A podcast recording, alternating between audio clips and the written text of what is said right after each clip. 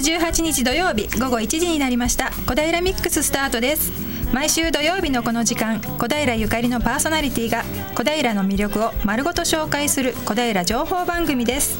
今日7月第3週をお届けするのは小平市国際交流協会の西間恵美と飯田奈々です。はいよろしくお願いします。よろしくお願いします。ナナッペ登場です。はいお願いします。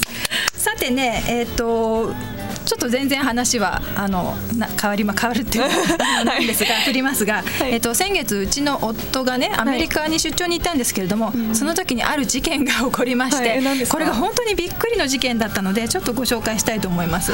えっとホテルアメリカのカリフォルニアのある都市でホテルにまあ2泊か3泊する予定でチェックインしたんですね。でまあ次の日は仕事があったので普通に朝出かけてで仕事から戻ってきて夜帰ってきたら、うん、なんとと荷物が全部なくなっていたんです。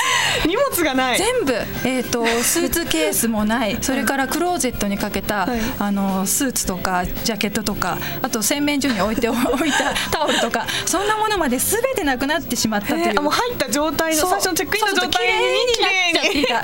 でも本当にそれさすがにびっくりしたみたいで、はい、まあ、フロントに行ってどうしたんだっていうことでいろいろ交渉したみたいなんですけれどもそうしたらどうやら、はい、えーと、ハウスキーピングの方がチェックアウトをしたと勘違いして全部きれいにしちゃったらしいんですね。でも日本だったら絶対ありえませんよね。ね。あの荷物が残っていたらたとえチェックアウトしたという情報があったとしたしても、はい、これは何かおかしいと思って、ね、まあ、あの係の人に確認するなりっていうことが多分あると思うんですけれども、はい、そこがなかったんですね。でもこの話を聞くと、うん、まあなんかアメリカだったらあり得るかなとかっていろいろ思っちゃうところもあるんですが、はい、そこでねちょっといろいろ考えてみたんですよ。で なんでそこで笑うんですか？あのアメリカの特にカリフォルニアの場合はハウスキーパーの方って例えばメキシコ系の方だったりアジア系の方だったりとかが割と多いんですね。で、えーと、英語があまり上手でないかもしくはあのほとんど喋れないっていう方も多いんですよ。ですのでおそらくその仕事の手順としてこの何号室は今日はチェックアウトだとかそういうこうリストが渡されてでそれに従ってあの忠実にそれを守って、えー、仕事をこなしているはずなんですね。ですのでおそらくそのリストがこの何号室は今日はチェックアウトだよっていうことになってたんだと思うんです。でその係の方はそれに従ってきちっと、まあ、清掃をした。で残っていた荷物は忘れ物として 届けられたという形なんですね。でですのであの多分その係の人は全然悪くないんです。で仕事をこなしただけなんですね。こなしたんです、でそこがやはり日本の社会とアメリカの社会のすごく大きな違いだなって私は思うんですね。日本だったらあのそこで、えーと、係の人に確認をして、はい、これは何か間違いではないかっていう確認をしてあのそこで間違いが発見されてあのお客様に迷惑のかかんないようにするっていうのが日本のはい、あの常識ですけれども、はい、でもそれっていうのはやはり日本っていうのはあの、まあ、ほとんどの人が、えーと、同じような、まあ、教育を受けてきてで日本語も、まあ、普通に意思疎通が皆さんできてっていう社会だからこそできることであって、はい、そこがなんかすごくね違うなっていうことを感じたんですね。だからまあ日本では当たり前のことっていうこともその外国に行くといろいろ違うことがありますけれどもその違うこと単にいい悪いじゃなくってその裏にはなんかどういう社会のあの状況があるかとか、はい。そういうことっていうのもちょっとその時に考えてみるとあのいろいろ新しい発見もあるんじゃないかなっていうことを感じたような一件でした。はい、でこれからね日本にいろいろオリンピックでたくさん外国の方来て日本のあのおもてなしが素晴らしい素晴らしいって皆さん言ってくれてそれすごく嬉しいですけれども、はい、多分日本人としては特におもてなしをしているということではなくなんかこう日本の当たり前当たり前で根付いてきたそれはまあ日本のとてもいいところだとは思うのでそこまあ大事にしてね、はい、あの行ってねたくさんの方に喜んでもらえたらいいですね。はい、そうですね。はい、うん、そんなことを感じた一件でした。はい、はい、じゃあ、えー、さて今日のゲストなんですけれども、えー、ロシア出身の、えー、クセニアさん。ちょっと名字がねちょっと難しくてデシャテニコフクセニアさんにいらしていただいてます。えっと法政大学の大学院で学ばれています。あの日本のね文化都市文化を研究しているということで、多分ね日本私たちよりもずっと日本の あの文化について詳しいのではないかちょっとドキドキしてます。はい、いろんなお話が聞けそうなので楽しみにしていてください。はい、そして市内レポートは一橋学園の学園坂商店街にある風呂敷屋さんというお店からあのご紹介します、えー、リサイクルの着物を販売しているお店ですね。でレポーターは、えー、我らが直美さんです。今日は直美さん外に行って、はい、えー、レポートしてくださいますのでお楽しみにしていてください。はい。あなたからのメッセージリクエストをファックスかメールでお寄せください。ファックスは0424512888 0424512888メールは笑顔842アットマークウエストハイフン東京 .co.jp 笑顔842は笑顔発信中と覚えてください FM 西東京のホームページのトップ画面からもメールをお送りいただけます。ツイッターで投稿していただく場合は「ハッシュタグ #842FM」「ハッシュタグ #842FM」をつけてください。小平ミックスのフェイスブックにはイベントお得情報などを載せていくのでぜひご覧ください。ラジオの音が聞き取りにくいと思われるあなた FM 西東京はパソコンやスマートフォンでも聞くことができるのをご存知ですか？FM 西東京のホームページにアクセスしてみてください。トームページトップページから放送が聞けますよ。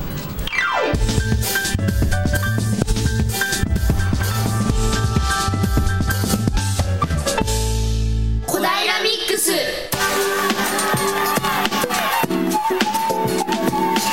はいそれでは早速小平レポートをお届けしたいと思います一橋学園駅北口学園坂商店街の風呂敷屋さんから直美さんに伝えてもらいます。直美さん。はいこんにちは直美です。こんにちは。よろしくお願いします、はい、よろしくお願いします。はい外なんですけれども少しですね雨が落ちてきておりまして今いる学園坂商店会を歩く人たち、傘を差している人たちが多くなってますね、うん、大体の人たちが傘を差している、そんな状況なんですが、今、私、学園坂商店会北口一橋学園の北口ですがずっと歩いてきまして、はい、えー、赤い雑誌日よけが目印の風呂敷屋というお店の中におります、はい、こちらですね。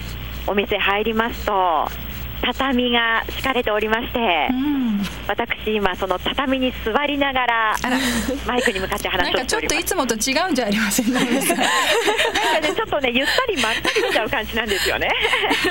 はい、でこのお店から一橋学園の前の学園坂商店会の様子が人人の様子とかが見られるそんなお店なんですよね。はい。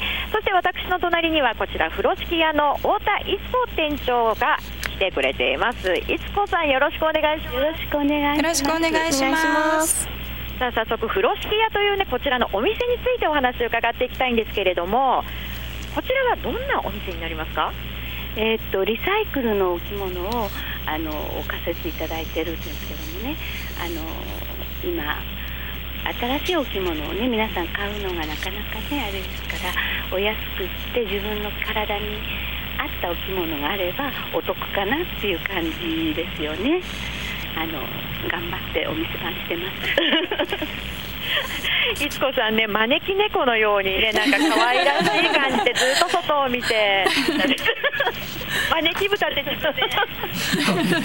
でも今もずっと道行く人たちをああのおじいちゃんはね何々をやってるダンスをやってる人なんだよとか街の人のこともね教えてもらいながらずっと打ち合わせお話をさせてもらってたんですけれども風呂敷屋さんっていうこのお店どうして風呂敷屋というお名前になったんですか、えーと、うちのあのうちはもともとあのあの株式会社丸山っていう呉服屋なんですけども、そこの中の1店舗であのまあ、風呂敷屋っていうリサイクルのお店をやらさせていただいてるんですけど柳生会長っていう方が苦労なさって風呂敷をあの背負ってあの行商して歩いてたっていう話を聞いて初心忘れずっていうことで風呂敷屋っていう名前を付けたっていうことは聞いてますけども。そうなんですね、この風呂敷屋でいつこさんが店長としてやられているのはどのくらい経つんですか、えー、っと6年目に入ります、はい、このお店は何年ぐらい前からあるんですか、えー、っと今年で10周年になるんですかね。はいいつこちゃんはどうしてこの風呂敷屋にお勤めになっていらっしゃるんですか？私はあの実家が近いっていうことと嫁ぎ先もすぐ近くなんでそのお店の前を通らないと家に帰れないんで 買い物するんででそこをぶらぶら毎日歩いてたら前の店長に声をかけられましてそれでちょっとお手伝いすることになったんですけどもあのどういうわけだか店長をすることになって今に至ってるっていう。もともとお着物はじゃあはい大好きです。あの子供の頃から日本舞踊をやってたんで着物には親しんでるんで着物が好きなんでまあ着物に囲まれてるってことは幸せですよね。はい。小さい頃からこの町にずっと生まれ育って学園坂商店街一橋学園。この辺りっていうのは昔と比べていかがですか？もう昔は本当にもう商店街があの人がいっぱい溢れててもう本当に歩くのが大変ぐらいだったんです。今は閑散としてますけどね寂しいですけどもでもまあまあ外から来た方はいい商店街ねって言ってくださいますんでまあ皆さん商店街の方が頑張ってるのかなっていう感じですよね。あの恵美さん、はいはい、私、本当に仕事で小平市、西東京市、東久留米市、そしてその他にも他の局でいろいろな商店会を取材させてもらってるんですけれども、うん、ここの学園坂商店会、一橋学園の周りって、かなり栄えてるというか、新旧の交代がうまくいっている商店街だなっていうイメージを持ってたんですよ。うん、そうですね。あの、だいぶ新しいお店もね若いオーナーさんのお店もありますよね。そうですよね、うん、なんですけれどもやっぱり昔から知っている方からするとちょっと寂しくはなって寂しいですね。あの結局スーパーが周りにできちゃったんであの周りの方たちがあのまあ遠いところから皆さんね足を運んでくれなくなったっていうことがねあのまあお客様が少なくなった原因かもしれないですけどね。でも、うん、あの皆様いい方が多いんでおかげさまで皆さん商売やっていかれてるんだと思うんですけどね。あったかい方たちが多いですよね。そうですね。商店街の方みんなあったかい方が多いんで協力し合ってますしね。だからそれはましてここの商店街は皆さん協力し合ってるんであの素晴らしいですよ、うんあのこちらの風呂敷屋のお店の前にもベンチが置かれてますよね。はい、そうです。あの商店街であのいくつかベンチを作って年配の方たちが結局休みながらあのゆっくりお買い物していただけるっていうことで商店街が置いてあるんですけどね。はいのベンチを目当てに、そしていつこさんの笑顔を目当てに、こちらのお店にふらっと立ち寄る方も多いと。はい、あのお茶を飲みにいらっしゃいます。その方たちとお着物の話はなさいますか？そうですね。あの着物の相談に来てくださる方とか、今度あの何々があるんでどういう着物を着たらいいかしらとかって来てくださるんでその時はお着物を見てあのこれとこれがこれが合いますよってお選びをさせていただいたりはしてます。はい。店内いろいろな着物そしてこれはいつこさん浴衣？浴衣です。はい。この時期はやっぱり浴衣多い？そうです。ねでも今浴衣着る方も少なくなってるんでしょうかね。あんまりあのうん、前から比べると、うん、少なくなってますね。このお店で着付けの教室だったりもやってるそうなんですけれども、どんな方たちがいらっしゃいます？えーと、若い子ですと大学生、あと年配の方ですとやっぱり50代から60代の方が自分でやっぱり着たいということであのお稽古に来ますけどね。うん、はい。じゃあいろいろとお話を伺ってまいりましたけれども後半はですねそのお着物についてですとか、うん、こちらで行っている着付け教室なんかのお話も伺っていこうと思います。えみさんと、うん、ナナペは着物は着ますか？ドキ 着れません。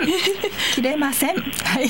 あのぜひ夏祭りも多いこの時期なので、そうですね。うん、ご飯楽しみにしていてください。うん、よろしくお願いします。はい、よろしくお願いします。はい、はい、ではまた後ほどお願いします。はい、直美さんありがとうございました。後半もまたレポートの続きを伝えてもらいます。それではここで一曲お聴きいただきます。今日のゲストさんにゆかりの曲「恋のバカンス」のロシア語版リナ・パンチェレーバで「青い海のそばに」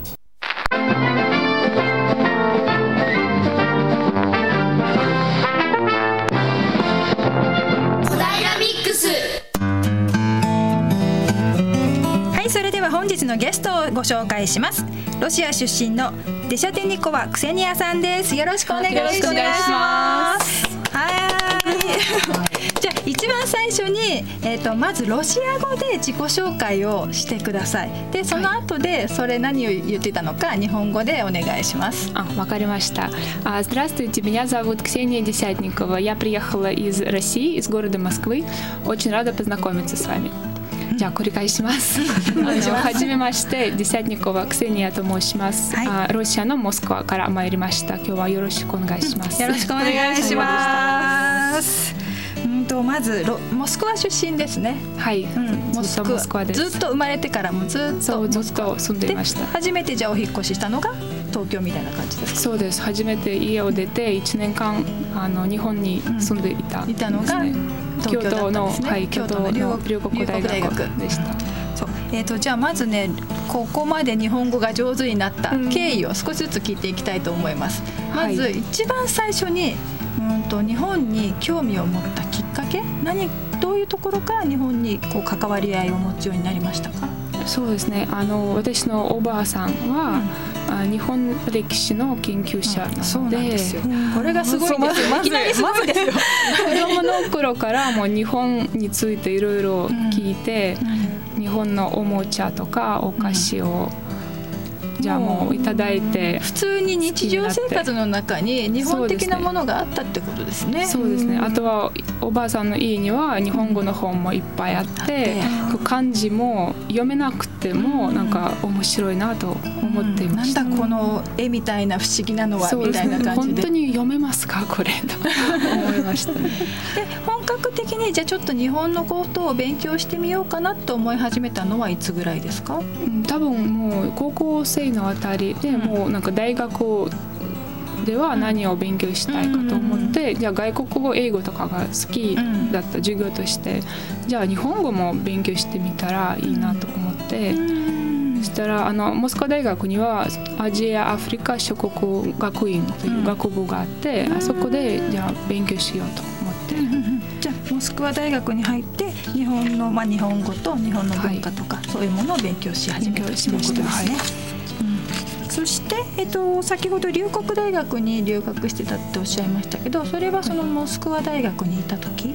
そうですねこれは交換留学生として、うん、あの行く可能性がありました。いろいろな大学のあ交換留学のプログラムがありますが、うん、留国になったのは実は偶然です、ね、偶然、はい、本当は他に行きたく でもこれはとてもいいあのいい経験でした。チョイスになりました、京都ですもんねそうですね文化的な街で、うん、あとは都市としてもう昔の首都だから日本のおみ、お都、なので今のテーマとちょっと関連していますね。うん、そうですね。で今はその日本の、えーと、都市のことを勉強してるんでしたっけ、はい、そうですね。江戸。江戸。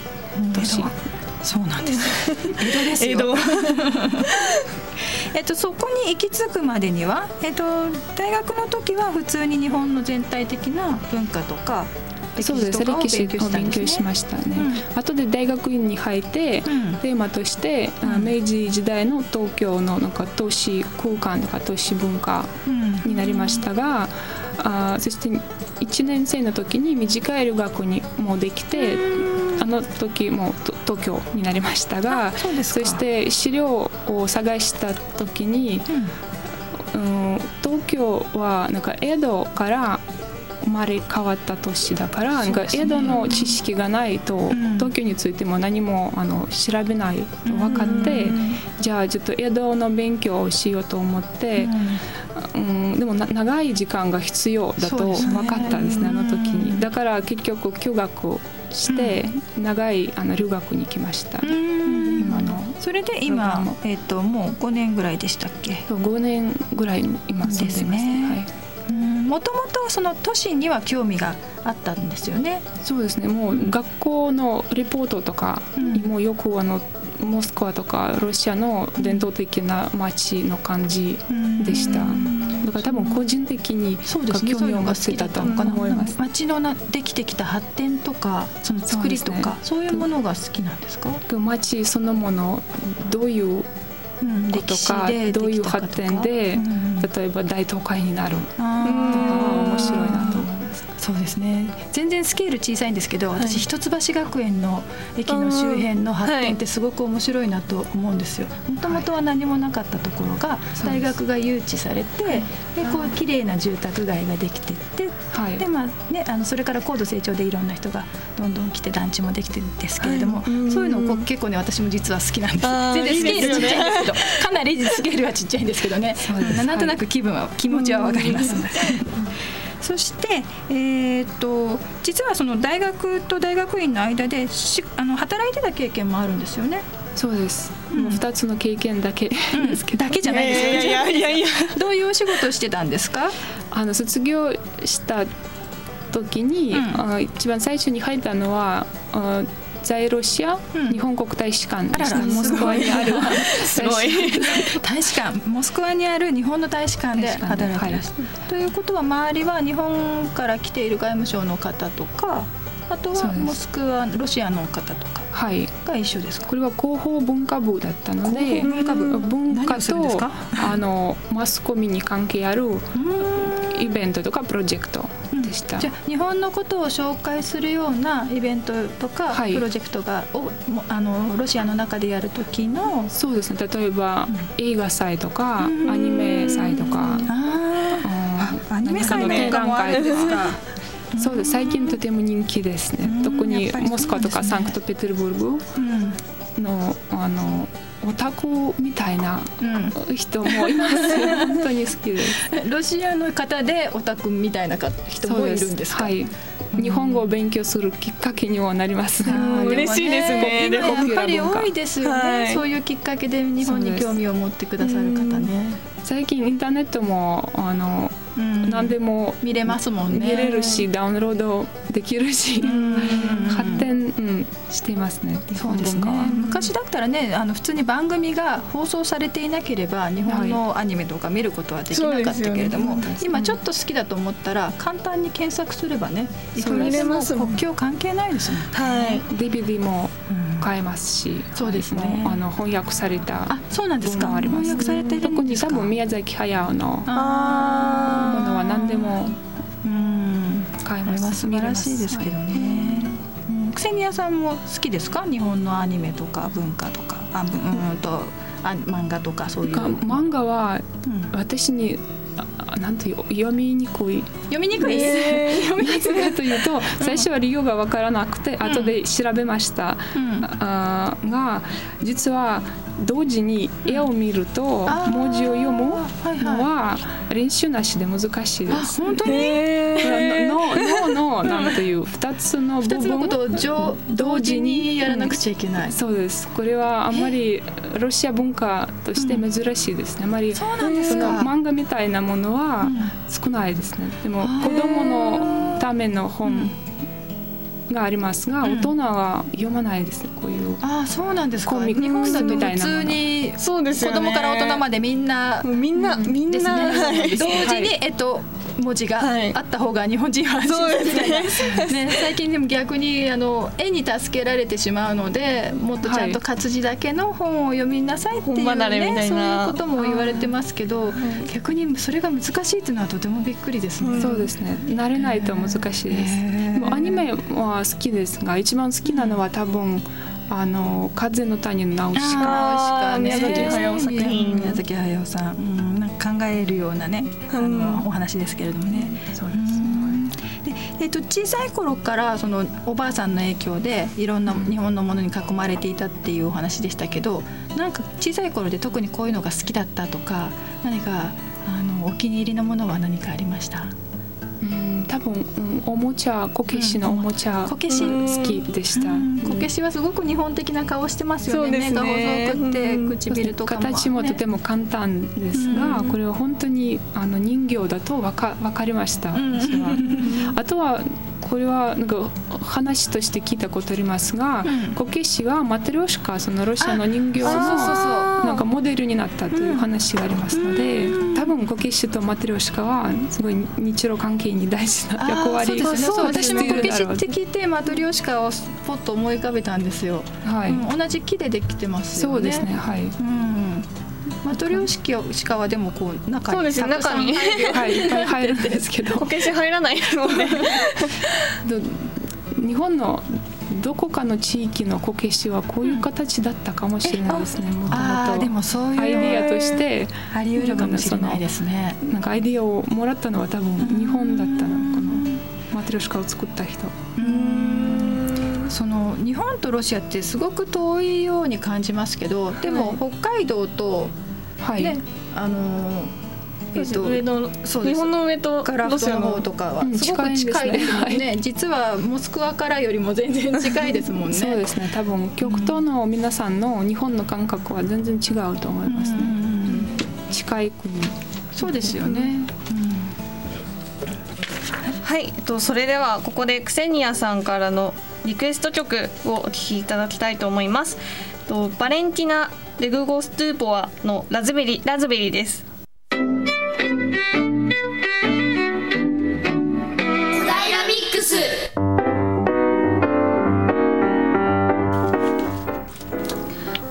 いただいているのは FM 西東京小平ミックスです。今日はロシア出身のクセニアさんにお越しいただいています。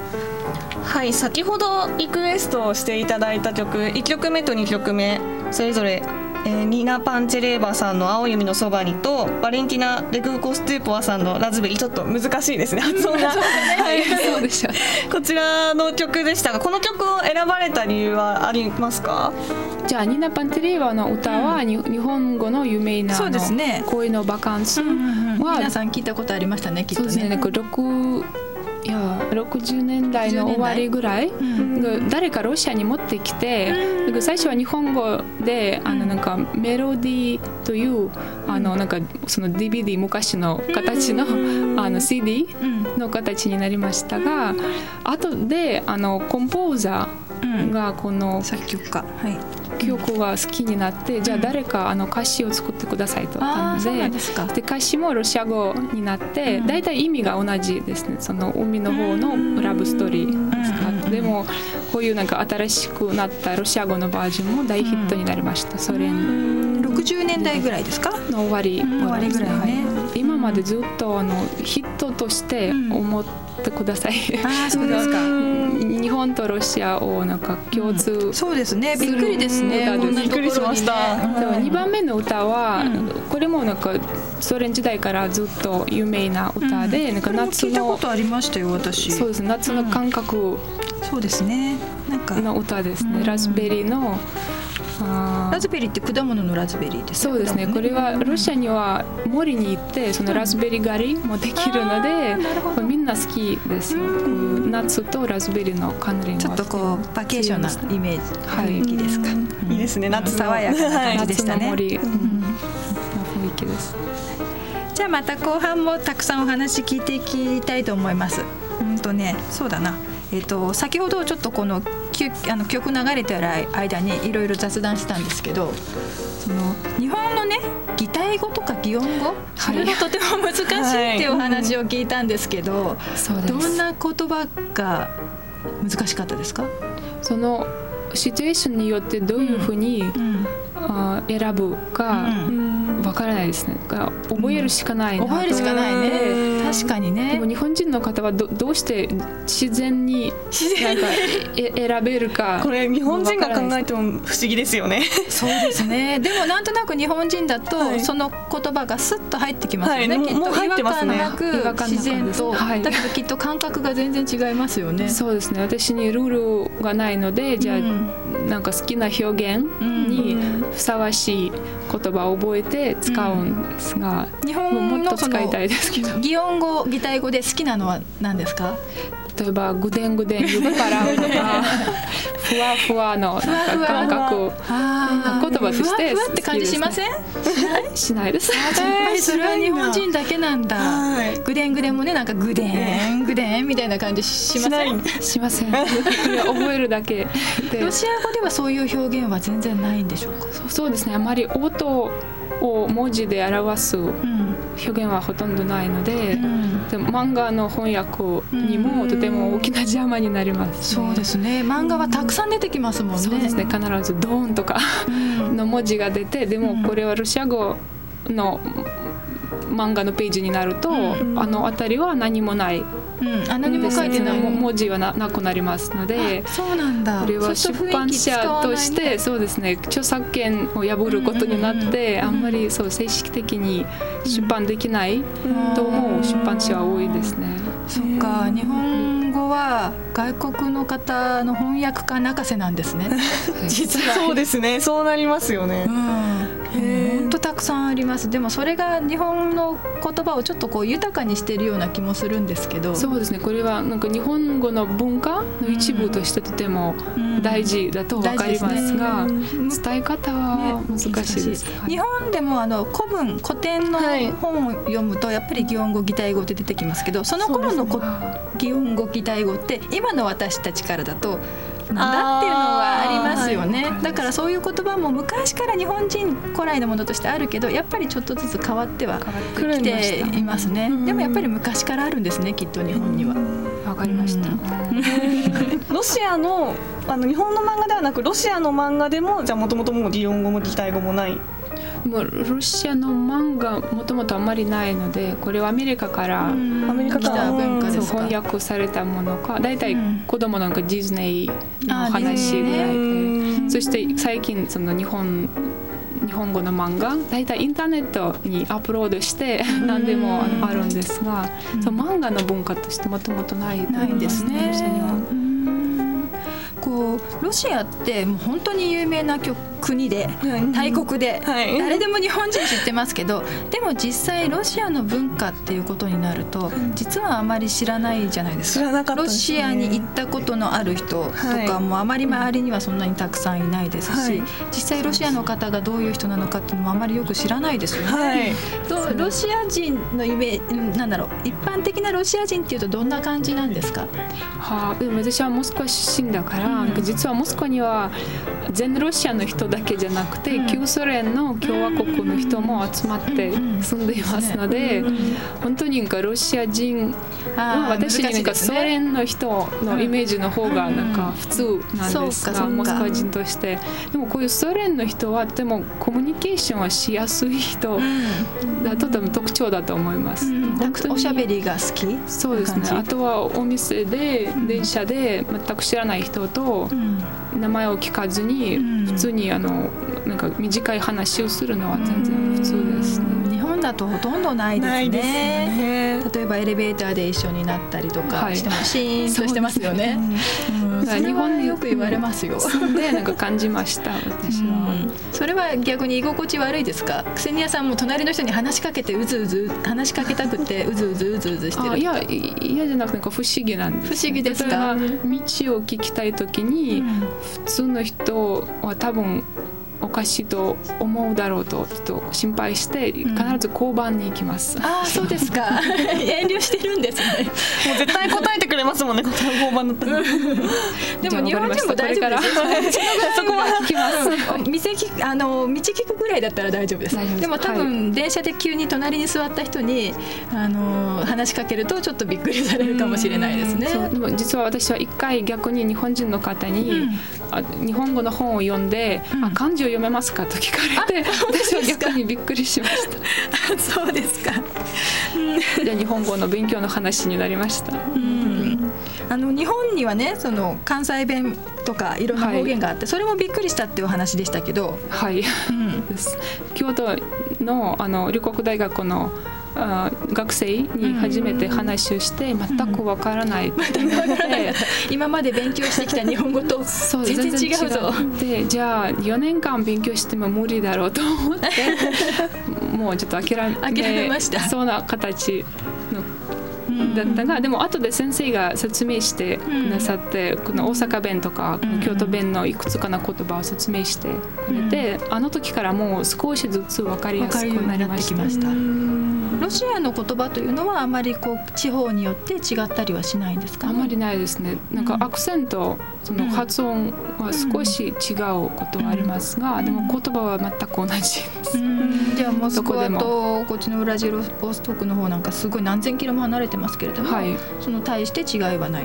違いはないですね、はい、それはある意味びっくりですよね。そうですね。日本こんなにちっちゃいのにかなり違いますからね、はい、でも東北の方とか行くともうわからないとか。ないです。あと九州の方の南の方の,、あのおじいちゃんたちの喋ってる言葉だとか、はい、ちょっとわからないですね。私たち多分ロシアの中は山が少ないので、歴史的に自然に発展してあんまり邪魔がなかったので、そうかもしれないですね。全部同じ、なんかロシア語、面白いですね。それもすごく意外ですよね。はい。あとロシアの方はあのお家でパーティーするのが大好きだって聞いたんですけど。はい。普通は最近まであんまりカフェとかレストランの文化はなかったので、うん、みんな家で料理を作って友達を誘って、うん、あのパーティーをしましたが、うん、最近大きな都市にはレストランに誕生日とか祝う伝統がもう入ってきました。本当に最後の10年間この10年ぐらいですか、はい、じゃあもう草屋さんがちっちゃい頃はたくさんお家に人が来てしょっちゅういろんな人と一緒におし、ね、必ず家ではいなんか大きなパーティーがあればじゃあ、ま、前の日から料理を作ったりお茶に何を作ろうとか考えたりそしてお母さんは。得意料理は？私はスープを作るのは好きです。何の具を入れますか？うん、例えばなんかロシアの伝統的なスープを作りたいとあのボルシチと言いますね。これ赤い株が必要なので、ね、最初赤い株を探して、店で見つけたら作ります。あれ、えっと、な、なんですか、赤い株の名前。ごめんなさい、忘れちゃった。私も、えっと、ごめんなさい、忘れちゃったけど、日本ではほとんどあまりないですよね。今、最近高級なスーパーとか行くとありますけど。にはあります。あとはロシア大使館のあたりの、野菜や。のなんかオーナーがみんな好きだと分かって、たくさん買ってどこかで、うん、買ってなんか売ってくれますね。時々あそこまで行っていっぱい買ってですね。売ります。じゃあね、えっと、本当はまだまだたくさん聞きたいことがあるんですが、はい、ちょっと時間になってしまったので、はい、残念ですが、はい、うん、今日ははい、今日は楽しいお話をね、いろいろありがとうございました。ありがとうございました。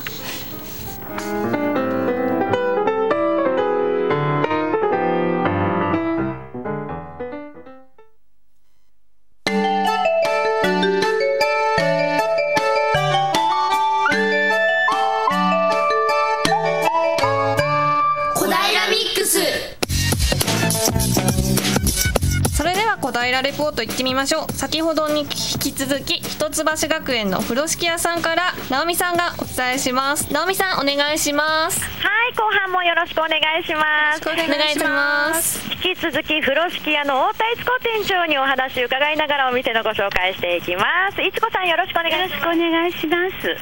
あのたくさん着物が並べられていますけれども少しご紹介してもらってもいいですか？今置いてあるのはやっぱり夏ですので一重の着物とあと浴衣ですね。はい。浴衣はこれ新品のように見えますけど。新品です。あのはい。あのリサイクルでも浴衣だけは新品です。あと他のものはリサイクルですけどね。浴衣だけは新品。あと帯とあの浴衣に関しての帯とかは新品です。はいこの時期だとやっぱり浴衣が出ますか？そうですね。あのうちはお安くなってますので。これおいくらぐらいなんですか？今浴衣2000円です。そんなに2000円そう。えだって浴衣リサイクルじゃないんですよ、ね、そう違います。2000円で、買いに行かないと。行かないと。これはあの会社の方が努力してくださって。う ん 今も30、40着ぐらいかかってますかねそうですねでももうかなり少なくなってますねはい2000円、はい、ちょっといつこさん、私買ってこう ぜひお願いしますあのじゃあ私に似合いそうなのを選びますか？はい。はい。ちょっとはい立ちまして。はい立ちまして。はい。えー、っと。今たくさんいろいろ持ってらっしゃるそこで選び始めてます。今私はちょっと紺とか黒っぽいやつとあとはあの若い時に着てたピンクのそしたらピンク。白っぽいのがいい。ってああね。涼しそうこれがいいかな。あ 敵。これ白地にお花の模様が、うん、ね。ちょっと紫が入ってて、うん、うん、ちょっとこれいいと思いますけど爽やかな感じかなこれだったら帯が何色でも合うと思います。私帯は片面が真っ赤で裏が黄色。真剣ですよ。そうですね。ちょっと合わせてみましょう。かああります。帯も浴衣用は新品。そうです。黄色合いますね。赤も合うでしょ。あ本当だ。ね。やだどっちも合う。合うね。完全になんかこう自分の。つもりでいるかしら。これ薄いね明るい紫でも濃い紫でも。あの年齢によってねあのこの濃い紫だったら私ぐらいの年で、ね、若い方だったらこういう感じで。うん。このお店に来たらこうやって浴衣もちろんですけど帯とか合うものも。全部選ばさせていただきます。楽しいの 選ぶのも楽しい。すごく楽しい。自分で着ない感じのものをお客さんに選んで差し上げるとか楽しいですよね、うん、あのここにはマネキンもありまして、はい、今ちょうど浴衣が来て、はい、そして珍しい帯の結びそうですね。いろんな結び方があるんであの帯っていうのは1本の紐、ね、長いあれで自分の考え方でこういうふうに結ばなきゃいけないっていう決まりはないのであの好きに結んでいただければ。ある程度のあの帯の結び方を覚えればあとは崩して自分で好きに結んでいただいても構わない。でも浴衣をね着られないっていう方も多分多いと思うんです、ね。うん、結構難しいですよ、ね、でもうち今ねあの浴衣無料で着付け教えてるんで無料？無料。そこに反応外国の方が結構ねあの来るの。楽しんでね「わきれいきれい嬉しい嬉しい」って言ってきてそれで買ってってください。だって2000円だったらエミさん。そうですよ。ちょっとね、ね、私も娘連れて買いに行っちゃいますよ。ぜひぜひ。だって普通大手のスーパーとか安いって言われても多分23倍すると思うんですよ。ね。1万円で買えるかなぐらいですよね安くても。ですよね、うん。だって新品で2000円って私すごい今鳥肌立ってるぐらい嬉しいんですけど。買い占めてこないでください わ、かります、はい。さあ浴衣はね無料で着付けができるっていうことなんですけれどもお着物の着付け教室もあるそうですね、はい、えー、っとワンコインで、えー、っと12回コースと15回コースとやらさせていただいてるんですけど12回コースは6000円。15回コースは7500円であのお稽古させていただいてるんですけど大体あの初めての方でも20代子までは結べるようにあの最後までお稽古します。二重太鼓ってちなみにどんな結び方？はい、えーと、お太鼓の袋帯、あの普通名古屋帯と袋帯ってあるんですけどね、えー名古屋帯は一重太鼓。で袋帯は二重太鼓って。二重太鼓っていうとやっぱり訪問着とかあの留め袖とかってそういうと感じの帯ですよね。で普通の名古屋帯っていうのはあのその辺にちょこっと軽く着ていく感じの時の帯結び。お太鼓には変わりないんですけどね。やっぱりあのその格の違いで。うん、でもちゃんと皆さん結べるようになりますので、おそらくねリスナーさんの中ではいまいちそれ想像できてない方もいると思うんですけれども、うん。うん、そういう方はぜひここに来てお話を伺いながら。ぜひいらしてくださいませお待ちしておりますので。12回コースというのは週に、はい、週に1回ぐらい教えていただいて12回っていう感じですか？それとももうちょっとここまめに通うんですかね？いつこさん、あの今、スタジオからの質問なんですけれども、はい、その10 12回コース、はい。っていうのは週に1回とか決められてるんですえー、っとあの生徒さんがその早く覚えたくて、うん、うちの生徒さんの場合は海外の方にあの転勤になる方がい,、らしたり、うん、いつまでに覚えたいっていう方は、あの1週間に2回見える方もいますし、あのどうしてももっとまあ変な話早く覚えたいっていう方は1日のうち数、ね、ワンクールじゃなくて1回じゃなくて2回3回3回ぐらい続けて、うん、あのずっといてお稽古する方もいます。だからそれは、うん、全然構わない。時間もある程度合わせてもらそうです。はい。あのうちの場合はもうあのお教室って言ってもあの学院ではないんでねそれは、あの自由が利くんですね。お店でやってますからね。はいあのだいぶ時間なくなってきてしまったので、いつこさん、あの風呂敷屋さん、いろいろイベントも控えてるそうですね。はいえー、っと浅草が来月浅草があるんですけども8月の5日から9日まで浅草の産業会館であの展示会をやりますあと来、えー、今月なんですけど小金井店で大島つぐ麦の展示会を22日から25日にあの行いますのでよかったらぜひいらしてくださいませ。風呂敷屋でインターネットで検索していただくと情報が、はい、はい、出ます。あの、えー、っと天が希望の学院であの検索していただいても大丈夫です。はい。ましたさあ最後にですねこちらのお店のお休みいつなのか教えてください、はい、あの日曜日に基本的にあの休みいただいてるんですけどもあの展示会の時はやっぱりお店を閉めることもありますのであの張り紙をさせていただいてますのでその時はご了承いただきたいと思っております。そして営業時間は？はい、えーと、10時から6時まで営業しておりますけどもお電話をいただければお待ちしておりますので時間は大丈夫です。はい。本当にお客様のねスケジュールにある程度合わせてもらえるってすごく嬉しくないですか、うん、あれですね。お着物のことで困ったことがあったら駆け込めっていう感じの 駆け込みだらみたいな感じですね。そうなんですよ、そしてね、お着物のお困りごとはもちろんなんですけれども、多分人生のお困りごともいろいろお話聞いてくれると思いますよ、そうかも。うん、そうね。あのお着物のことよりもそっちの時間の方が長くなっちゃうかもしれないです、ね、もう本当に素敵なお母様で、うん、私ここにずっと長居してて全く嫌な感じもなく なんか娘のように、ちょっとあぐらでも描こうかなぐらいの感じで今座ってますからね。ねでもね本当着物って本来、はい、あのななんでしょう一般的にはちょっと敷居の高いようなねイメージがあるじゃないですか。はい、そうですね。ちょっとこう買うって言っても、うん、10万とかもしちゃったりしますしね。うん、でもあのー、ねここのお店にはそんなことを全然感じさせないような、うん、ちょっと本当に気軽に行けそうな感じですね。そうですね。いつこさん最後にリスナーの皆さんにお着物の良さをぜひ教えてください。あのぜひあの日本の方はお着物が似合うのでぜひぜひあのお着物を着ていただきたいと思います。うん、あの皆さんが着物を着ていただければまたねとても嬉しいのでよろしくお願いします。着物について何かわからないことがあったらぜひこちらにいらしてください。はい。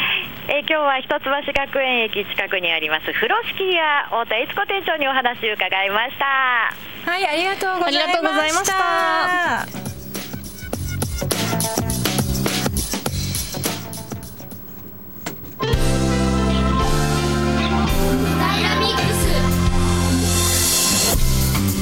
あのー、お着物ねいいですね、はい、いいですね。奈々ちゃんも浴衣着てやっぱり夏は花火行ったりしますよね。そうですね。でもやっぱり私服で行っちゃうのでどうしても。じゃあ今年は着物浴衣チャレンジしないと。はい思います絶対似合いますから。やった。じゃあもうみんなで買いに行きましょう。はい。えっと今日のゲストのねクセニアさんとってもね素敵な女性でしたね、はい、本当に楽しいお話たくさんで、はい、あとね倍以上3倍ぐらい時間が欲しい感じでしたけれども、はい、あのねすごく面白かったのがそのロシアの人のと日本の勝手にね思っているイメージとかで、はい、例えばあのウォッカはみんな飲むんですかとかね。あの一日中朝から晩まで飲んでるんですかとか、はい、ずっと寒いですか？そそんなようなことをたくさん聞かれたっていうんですけど、はい、でもね本当にロシアって先ほども言ったように、私たち知っているようでいて実は全然知らないので、もうこうやって身近にこうお話ししてくれる方がいて少しでもね知ってもらえたら、で多分今日のお話じゃほんのちょっとしかあの伝えられなかったと思うんででもこれをきっかけにロシアに何か興味を持ってくれる人が出てきてくれたらね嬉しいなと思いますね。はい、クセニアさんなんか最後に一言ロシアの魅力をなんか一言できます？魅力として多分、うん、あの先に言ったようにあの、コミュニケーションはとてもしやすいので、うん、ぜひロシアに行って、うんこういう雰囲気、うん、みんな優しい軽くあのコミュニケーションができる雰囲気をちょっと感じてみてください。そうですね。なんかイメージ的に寒い国だと人がこうなんか冷たいのかと、はい、人が冷たいのかと思ってたけど、逆でしたね。そうですね。本当に素敵な感じがしました。はい、面白かったですね。これを機会にぜひロシアに旅行に行きましょう。はい、ありがとうございます。はい、来週この時間を担当するのは小平青年会議所の沼崎直隆さんと直美さんです。メインパーソナリティは西間恵美、アシスタントパーソナリティ飯田奈々、レポーター直美でお送りいたしました。はい、今日奈々ちゃんどうでした？はい、緊張しました。でも全然そんな感じしなかったですよ。これからバリバリあの直美さんを追い出して、このスタジオを乗っ取ってください。乗っ取ります。はい。直美さんも帰ってこないでいいよ。